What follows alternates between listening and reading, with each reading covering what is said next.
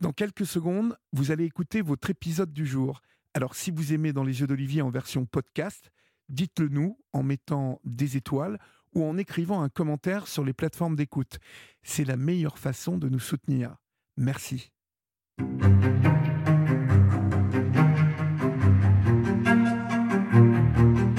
Le travail écarte de trois grands mots, l'ennui, le vice et le besoin. Pour le philosophe Voltaire, cela paraît évident, travailler est utile et bénéfique. Mais aujourd'hui, le travail est souvent source de stress. Il peut faire sombrer dans la dépression, voire mener au suicide. 3 millions de personnes seraient victimes du syndrome d'épuisement au travail. Un mal du siècle qui touche aussi bien les cadres que les policiers, les artisans ou les agriculteurs. Quelles sont les causes et les symptômes du burn-out? Et pourquoi n'est-il pas reconnu comme une maladie professionnelle en France? Aujourd'hui, je vous propose de prendre le temps d'écouter l'histoire de Nicolas. Sa vie a basculé le jour où il a intégré le service communication de la Poste. Je suis Olivier Delacroix, vous écoutez le podcast Dans les yeux d'Olivier. Soyez les bienvenus.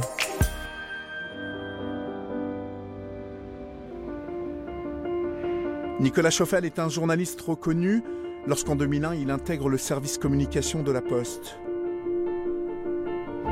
12 ans plus tard, après avoir gravi les échelons, il est le premier cadre dirigeant de la société à mettre fin à ses jours.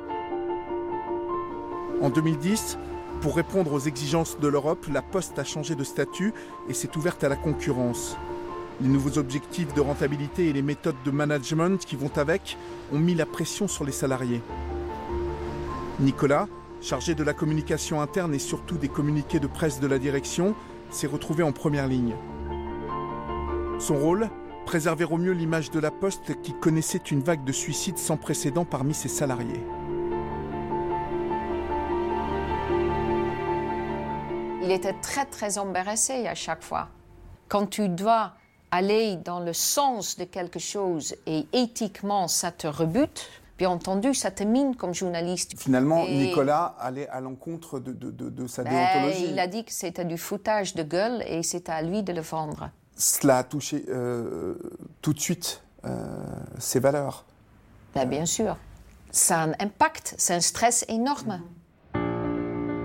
En novembre 2012, Nicolas Chauffel est nommé directeur de la communication de la Poste. L'ambiance est lourde dans un contexte où, selon les syndicats et les postiers, l'entreprise aurait connu en 5 ans 200 suicides susceptibles d'avoir un lien avec le travail. La responsabilité de ce nouveau poste est une grosse charge de travail en plus pour Nicolas. Sans effectifs supplémentaires, on lui demande aussi de continuer à assurer ses anciennes fonctions. Il cumulait des tâches parce qu'il a gardé ce qu'il avait avant et il cumulait la sienne en plus. Il était chargé, chargé, chargé. Il revenait à la maison assez soucieux. Euh, il revenait de plus en plus tard. Euh, le week-end, il devenait de plus en plus fatigué. J'insistais pour qu'il demande un adjoint. Et c'est là où il m'a avoué que verbalement, il a eu sa promotion, mais l'avenant ne venait pas. Et sans avenant, il n'a pas osé mettre le point sur la table pour demander à la DRH un adjoint. Est-ce que euh, le salaire a suivi immédiatement cette promotion? Non, bien sûr que non. Finalement, ça, ça- ça veut dire que tant qu'il n'avait pas signé son avenant, il ne se sentait pas légitime à exact. ce poste? Exact. Là, tu mets le doigt où ça fait mal. On sait que dans le burn-out, il y a des signes que le corps euh, donne. Est-ce que Nicolas a eu tous ces signes euh, Tout à fait. Euh, ça commençait déjà en août. En août, c'était de simples crampes le matin, de crampes aux pieds, sous le pied, à un tel point qu'il se réveillait en sursaut. Et au fur et à mesure, il y avait les orgelets, les otites. Et puis petit à petit, euh, vers novembre, décembre, c'était de reflux gastrique. ouais. Tout ça sont des signes que euh, le corps est dans une telle fatigue qu'il y a une énorme baisse de, Du système, du euh, système immunitaire. immunitaire. Il, euh, après Noël, il- je pense qu'il n'y croyait plus. Et il se cramponnait désespérément Il avait des phrases qui revenaient tout le temps. Mhm. Si j'abandonne maintenant, j'ai tout perdu. Euh, et je suis donc partie en Malaisie toute seule, quasi deux semaines. Je suis revenue, j'ai ouvert la porte, tout à coup, j'ai vu un homme complètement enfermé sur lui. Complètement. Il était au bout du rouleau, déjà. À ce moment-là, quelle est votre réaction? Ça m'a frappé. Et j'ai pleuré. Combien de temps? J'ai pleuré. Et euh, Et on a discuté, et puis il m'a dit T'inquiète. Dès que mon. Je te promets, dès que mon avenant est signé, je pose une très très longue vacances. Je te promets. finalement, on était déjà loin dans le burn-out là. Mais moi, je n'ai pas reconnu ni les signes physiques. Et je pense que même Nicolas les a sous-estimés. Malgré le fait qu'il dormait plus, malgré le fait qu'il maigrissait tout en mangeant, il a ignoré aussi les signes donnés par le corps, que le corps crie Oh, stop, stop, stop. Isabelle est une ancienne collègue de Nicolas Schoffel. Toujours employée par la Poste, elle préfère rester anonyme de peur d'être sanctionnée pour son témoignage. Isabelle a vu Nicolas sombrer progressivement. Elle se souvient d'un homme écrasé par sa charge de travail sous une pression constante de sa direction. Le problème, c'est que comme il ne se plaint pas, euh, personne ne s'est véritablement rendu compte à quel point il allait mal. Il fait des heures supplémentaires, euh, il, euh, il- n'arrive plus à prendre ses vacances, euh, il, maigrit beaucoup.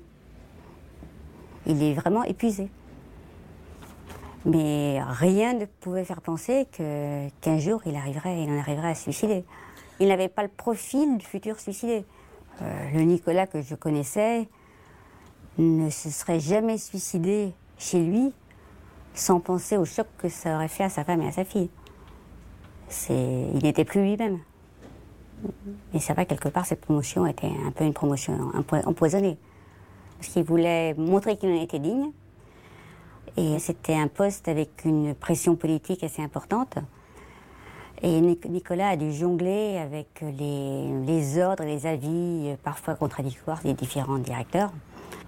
Et même en arrêt de maladie, il continuait à recevoir des centaines de SMS et de, et de mails. Tu sais qu'est-ce que c'est? Tu Ouais, te souviens? c'était fête des mères, des Oui. pères. Et t'avais quel âge? 3 ans Ah oui 4 ans Quatre Non, ans. trois ans et demi. 3 ans. Ouais, C'est le petit cœur que tu m'as fait. Saskia est la fille de Nicolas et d'Ilma. Elle est étudiante en management à Rotterdam aux Pays-Bas. À chaque fois qu'elle retrouvait son père, elle constatait elle aussi qu'il changeait. Mais elle n'aurait jamais imaginé qu'il puisse être touché par le burn-out. C'était quelqu'un très solide et émotionnellement très, stable et toujours de bonne humeur. Je veux dire, de nous trois, c'était celui qui était sûrement le plus positif et le plus souriant et le plus. a toujours trouvé le bon côté euh, des choses, quoi. Moi, j'ai jamais vu de faille. Enfin, j'ai jamais perçu de faille dans mon père, en fait. Et finalement, quand j'ai vu vraiment le- son état se dégrader, et moi, je l'avais sur Skype à peu près deux fois par semaine ou une fois par semaine, et donc, j'étais témoin, de- témoin de ça. Quand avez-vous senti que, que finalement cette, euh, cette promotion euh, commençait à, à vraiment lui peser? Euh, l'ai ressenti quand je suis revenue à Noël, parce que là, euh, pareil, il n'avait pas pris de vacances en fait, et je voyais bien que n'importe quel week-end ou temps qu'il avait pour lui, c'était passé à dormir par exemple. Alors qu'on avait l'habitude d'échanger, de faire des activités ensemble, il m'apprenait à conduire, il me le disait, il me disait je suis trop fatiguée, je suis désolée. Après les signes physiques, j'ai vu dans le mental qu'il était fatigué, il, avait il était plus aussi euh, focus sur la conversation qu'il l'était avant. Il se perdait un peu, ou, ou moi je devais faire la plupart de la conversation, et il était moins, moins, ouais, voilà, moins concentré. Et, et ouais, je voyais très bien là que ça, ça allait, ça allait moins bien, c'est clair. Vous vous perceviez euh, euh, finalement qu'il était en train de décrocher un peu de, de, de sa vie De sa euh, vie, ouais. de sa Je vie. dirais de sa vie, un peu décroché de Il n'y avait plus que le, familiale. que- que le- que le travail Ouais. qui comptait Ouais, ouais. Quand je suis venue à la maison, euh, je pense que c'était dix jours avant sa mort, en fait. Et pour moi, là, ça a été un choc. parce que j'avais jamais vu mon père comme ça. Il était, euh, il était déjà en arrêt maladie.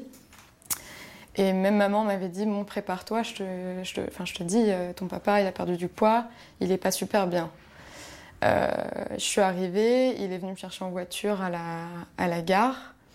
Et sur ces cinq minutes de trajet, j'étais euh, bouche bée. Enfin, sa voix euh, était frêle, un ton, c'était même pas le même ton quoi qu'avant. Enfin, c'était, ça m'a vachement choquée. Je me souviens, j'avais, j'avais un petit ami à ce moment-là, je lui ai envoyé par texto, c'est, c'est horrible. Enfin, il est, je le, je reconnais plus mon père quoi.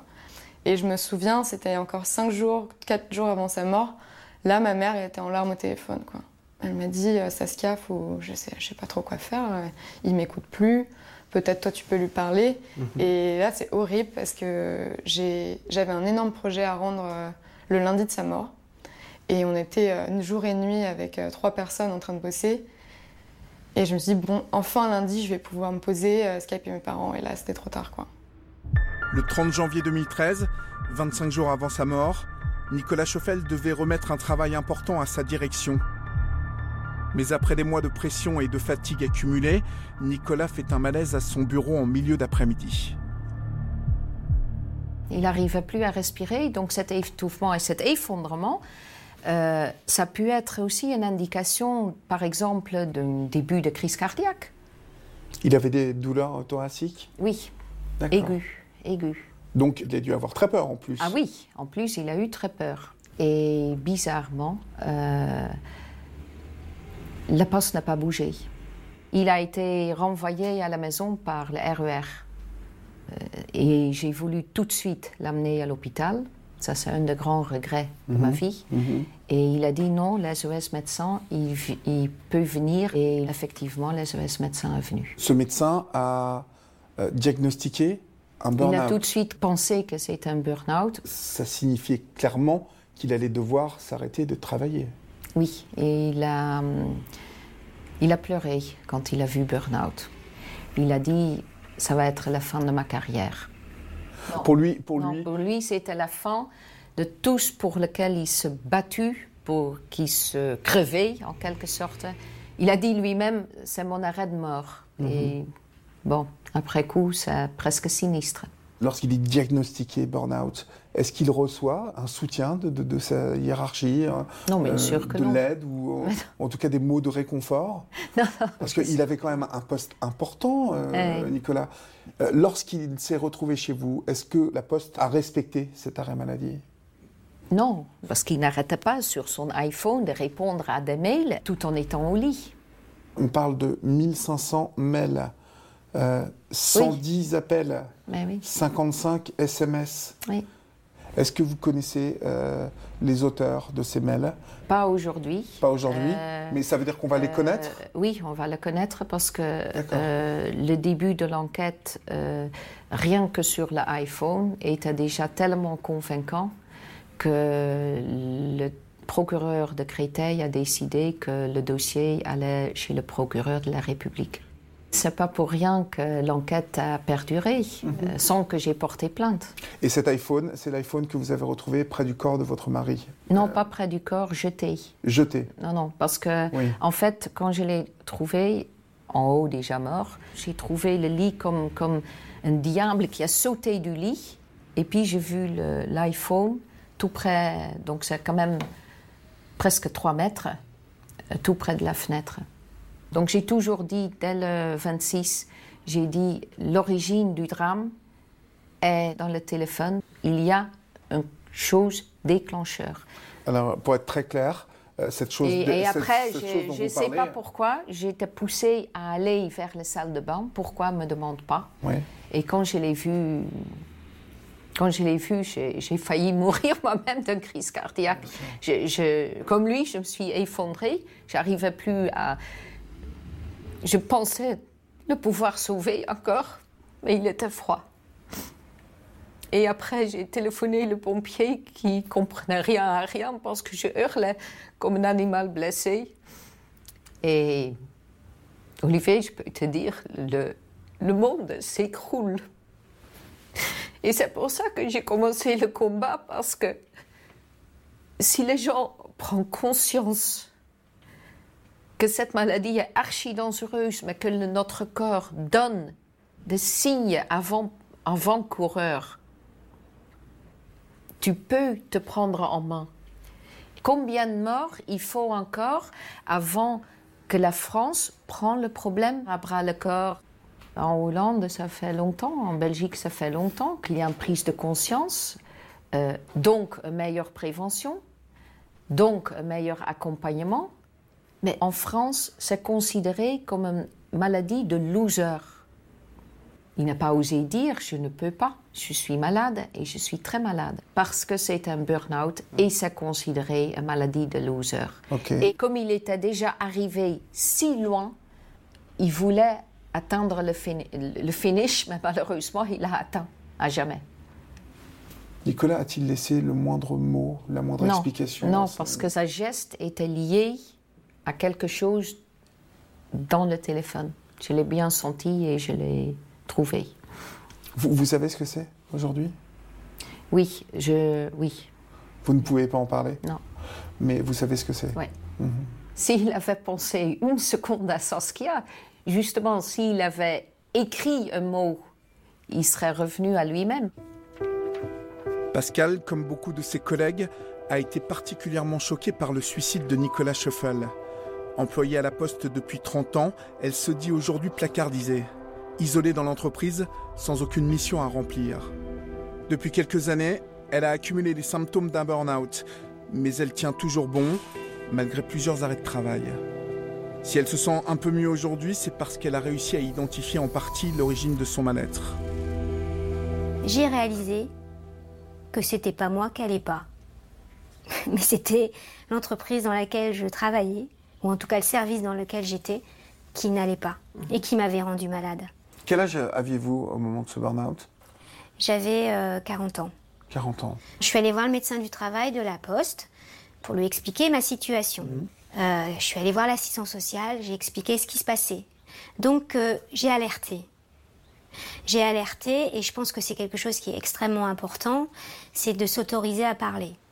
Ce que Nicolas Schoffel n'a pas vraiment fait à l'époque. Euh, non, d'après ce que je sais, Nicolas n'a n'a pas parlé, mais je pense que par rapport à ma situation, la situation de Nicolas était différente. Pourquoi? Moi, ça fait euh, 30 ans que je travaille euh, à la Poste. Il faut savoir que je suis fonctionnaire, que Nicolas était salarié. Et donc les enjeux entre un fonctionnaire et un salarié sont quand même différents. Puisqu'un salarié peut être licencié, alors qu'un fonctionnaire ne peut pas l'être. Arrêtez-moi si je me trompe, mais euh, c'est ça, non? C'est ça, quand vous êtes fonctionnaire et que vous êtes dans cette situation, le pire qui puisse vous arriver, finalement, c'est ce qui m'est arrivé, c'est d'être au placard. Alors c'est une forme de mort sociale, mais euh, il faut être raisonnable, c'est quand même moins grave que d'être licencié. Quel est l'objectif de placardiser quelqu'un? Euh, C'est de le faire craquer? Bah oui, je crois que vous avez mis le doigt dessus. Mhm. C'est que au bout d'un moment, il en est marre et qu'il craque. Donc il s'en va par la porte ou par la fenêtre, mais il partira. Dans le cas de Nicolas Schoffel, on s'est complètement affranchi des règles managériales de base. Il savait pas quand est-ce qu'il allait être promu. Jamais d'avenant. Ça, c'est inadmissible. Vous vous rendez compte le, le- le- le stress que ça peut générer. Vous vous dites, mais pourquoi je l'ai pas? Pourquoi j'ai pas ma promo? Mhm. et donc je bosse, je bosse, je bosse, je bosse pour avoir ma promo. Et on continue, et on continue. J'ai du mal à trouver euh, une, une logique et une justification à cette euh, politique euh, managériale. Quelle explication on peut trouver dans, dans tout ça? Je ne sais pas. Parce que c'est un non-sens. C'est un non-sens qui, rend les gens fous. C'est ce non-sens. Voyez le fait que je ne puisse pas vous dire pourquoi. Ça vous, ça vous fait comprendre dans quelle situation on est. Parce que quand vous pouvez comprendre, vous êtes d'accord, vous n'êtes pas d'accord. Mais là, on ne sait pas. On ne sait pas ce qui se passe. On est suspendu. euh, On est suspendu au désirata des uns et des autres pour des choses qui nous dépassent complètement. Sauf que nous, en tant que salariés, c'est notre vie quoi, qui est en jeu. Bien sûr. Au sens propre comme au sens figuré, c'est notre vie. C'est pour ça qu'il y a des barrières de prévention. Et pourquoi ils les appliquent pas, je ne sais pas. Vous êtes toujours à la poste aujourd'hui. Est-ce que les choses ont changé, évolué? Eh non. On est face à des personnes qui ont un sentiment d'impunité. Donc on peut tout se permettre. C'est une entreprise qui est détenue par l'État.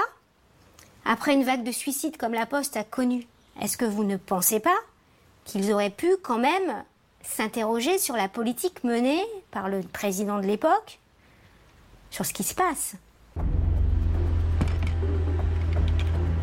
Aujourd'hui, tout le combat d'Ilma, c'est de faire avancer la reconnaissance et la prise en charge du burn-out.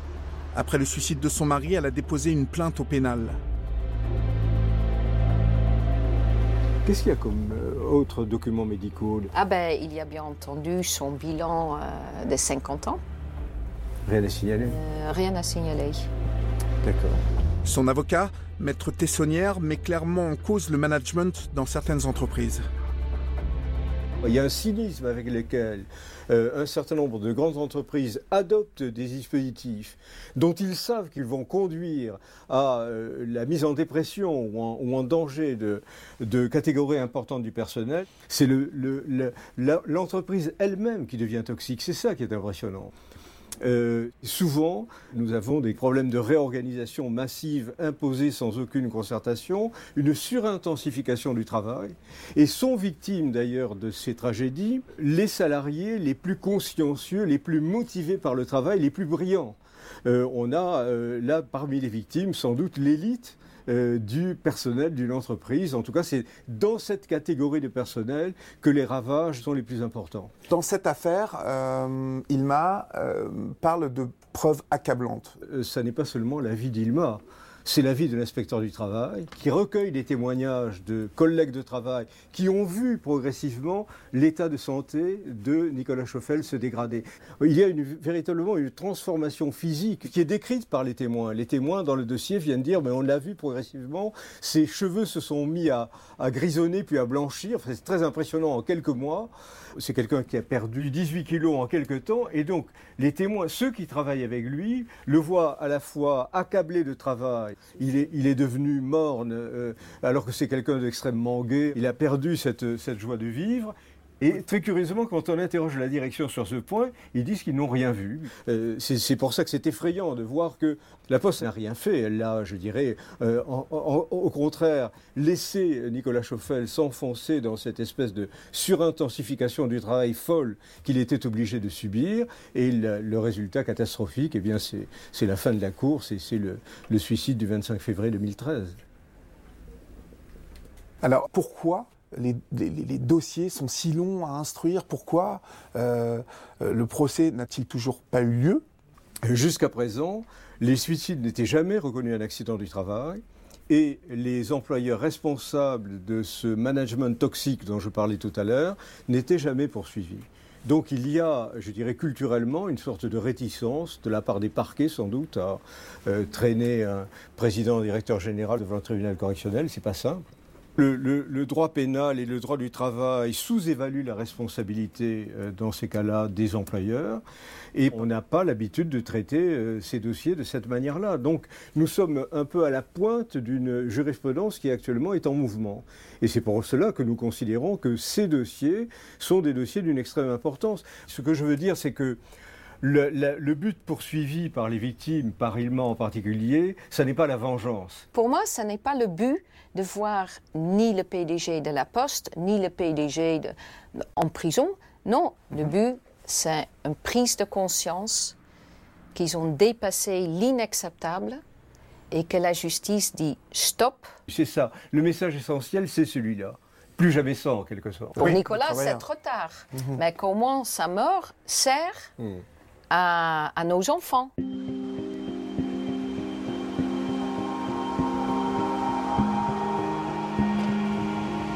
Ilma et son avocat ont obtenu que le burn-out de Nicolas et son suicide soient reconnus par la caisse primaire d'assurance maladie comme étant à 100% liés à ses conditions de travail. C'est un système, hein, ce n'est pas une personne. Donc là, c'est un harcèlement institutionnel. Et ça, c'est un choix de la direction euh, qui a été fatal. Il y a une perversité parce qu'en fait, c'est un harcèlement avec le sourire, un joli costume Ouais, et avec une politesse extrême. Après le décès de, de Nicolas, est-ce que euh, la Poste s'est manifestée Non, cyniquement, euh, Ils n'ont pas pris leurs responsabilités jusqu'à jusqu'à aujourd'hui. Entre-temps, il y a eu un changement de PDG. Ce nouveau PDG, vous, vous êtes rentré en contact avec lui? Je lui ai écrit une lettre pour avancer sur la question et je voulais mettre mon réseau international, les connaissances que j'avais acquis de notre côté, à, à lui et moi ensemble, pour, pour que la Poste soit un pionnier dans, dans cette nouvelle maladie qui s'appelle le burn-out. Et malheureusement, ça n'a rien changé. Je n'ai pas, j'ai pas eu de réponse. Ouais, jamais. C'est ce que je voulais savoir. Aucune réponse. Mais bon, c'est jamais trop tard. Mhm. Si M. Val veut encore toujours discuter, je suis prête à discuter. Ouais, vous, vous n'êtes pas dans un esprit de vengeance, mais, mais de vouloir enfin faire comprendre Ouais. euh, ce qu'est le burn-out. Ouais. Ce qui est arrivé à Nicolas peut me arriver pour peut te arriver. Il n'y a pas un profil, il n'y a pas une, euh, il y a seulement une maladie qui s'appelle burn-out, qui a trois fins si ce n'est pas pris à l'heure et à temps. C'est soit une crise cardiaque, soit un AVC ou soit un suicide. Un suicide. Que l'on soit euh, ouvrier, euh, cadre, Mm. policier, Oui. médecin, Oui. euh, avocat, euh, jardinier, Oui, euh, on peut faire un burn-out. oui. Saskia nous a rejoints. L'étudiante en management prendra un jour les commandes d'une entreprise. Elle est scandalisée par l'attitude et le silence des dirigeants de la Poste face au drame que vit sa famille. Ils m'ont enlevé mon père, quoi. Et je sais bien que sans ses supérieurs, j'aurais encore mon père. Et je suis fâchée de la non prise en charge qui a été faite. Et ma colère grandit de jour en jour en voyant leur attitude face à notre drame, quoi. Re- refus de voir ce qui s'est passé et ce dédouanement de toute responsabilité, quoi. Parce C'est- qu'on est, on est, on est trois années après Et là, c'est toujours dans le déni, quoi. et euh, toujours dans le déni, euh, en ayant en plus, euh, je crois, dans, le, dans un journal, Ah oui, euh, un grand cause, quotidien ouais. mis en cause. Oui, euh, ouais. Je, je vois qu'il parle de mon père dans un magazine et qu'il remet en cause son, sa- son état mental personnel et sa, fa- sa vie de famille. Ça fait très mal de lire ça, ouais. Et personne n'apprend de ces le- n'apprend une leçon et je pense qu'ils ne veulent même pas en apprendre une. C'est ça, c'est qu'on a, tendu notre main vers la poste en leur disant on, a les clés en main pour essayer de changer les choses. Vous pouvez faire un pas vers nous, on fera un pas vers vous. Mais ça, ils n'ont pas voulu. Donc tant qu'il n'y a pas une prise de conscience au sein de l'entreprise, ça n'avancera pas. Il y a aujourd'hui une expression, lanceur d'alerte. Est-ce que vous vous sentez investi de, de cette mission? Oui, complètement, complètement et, fièrement parce que j'en vois déjà les résultats. Quand, quand moi je suis passée par exemple chez France 2 ou maman intervient chez, France Inter, c'est des une multitude de témoignages quoi, et de retours. Par exemple, une fille, pareil, qui a perdu son papa et qui a pensé bah, pendant ces quelques années qu'il qu'il l'avait abandonné, que, que c'était un dépressif et qui se reconnaît dans notre, dans notre combat. Et ça, c'est la plus belle récompense, quoi, c'est de pouvoir sauver des gens ou de, ou de montrer aux gens qui, que non, ce n'est pas des gens faibles, ce n'est pas des perdants qui vous ont, qui vous ont abandonné, c'est des gens qui ont été broyés par le système. Donc dans ce cas-là, un lanceur d'alerte, je pense, au niveau sociétal, et j'espère une prise de conscience au niveau plutôt gouvernemental maintenant. Voilà, c'est un appel au secours, qui est une prise de conscience au niveau du gouvernement, au niveau de l'employeur, parce que c'est inhumain de, de laisser des familles comme ça dans, dans le déni et dans le, combat perpétuel. Les symptômes du burn-out sont à ce point méconnus en France que selon Ilma, Nicolas Chauffel a été harcelé par sa hiérarchie jusqu'au fond de son lit. Si sa maladie avait été mieux comprise, on aurait sans doute pu éviter cette fin tragique. Après avoir écouté ces hommes et ces femmes, j'ai été frappé par la similitude des symptômes qu'ils décrivent. Il est donc possible de détecter et de prévenir le burn-out et je continue de m'étonner qu'il ne soit pas mieux reconnu en France. J'ai aussi réalisé à quel point il fallait du temps et de la patience pour en sortir. Lionel, même s'il sait qu'il n'est pas encore guéri, essaie de mettre tous les atouts de son côté. Euh, la, vie, familiale, euh, la vie euh, associative, des rencontres avec en- encore plein, plein, plein, plein de gens, mais une vie, une vie toute simple.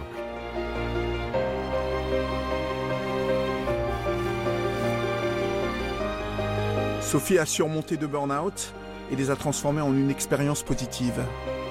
Finalement, c'est grâce au, burn-out, parce que euh, j'ai tellement été épuisée, tout ce que j'avais au fond de moi, euh, pour euh, mettre en évidence ce qui était vraiment pas bon pour moi, que j'ai pu mettre en parallèle. Qu'est-ce qu'il fallait pour vivre correctement en fonction de, de ce qui était en harmonie avec moi-même? Paula espère qu'une véritable prise de conscience va avoir lieu, en particulier en ce qui concerne les forces de police. Je ne veux plus entendre parler d'un collègue qui a, qui a craqué parce qu'il était sous pression. Même si je ne le connais pas, c'est quelque chose qui me, qui me touche et, euh, et qui me blesse. Et qu'on ne vienne pas me dire, ouais, c'est parce qu'il avait des problèmes chez lui. Enfin, il m'a souhaite avant tout que le burn-out soit reconnu comme maladie professionnelle et que la justice responsabilise les employeurs. J'espère que la mort de mon mari va faire une, jurisprudence et sert à sauver des vies. En 2021, la Poste a été condamnée pour faute inexcusable par manquement à son obligation de protection de la santé de Nicolas. Le podcast Dans les yeux d'Olivier est une production Europe 1 Studio. Réalisation Mathias Helena. Diffusion Héloïse Bertil. Pour écouter la prochaine histoire, je vous propose de nous suivre sur votre plateforme préférée et si ce témoignage vous a plu, rendez-vous sur les réseaux sociaux pour en parler. Je vous remercie de votre fidélité et je vous dis à très bientôt.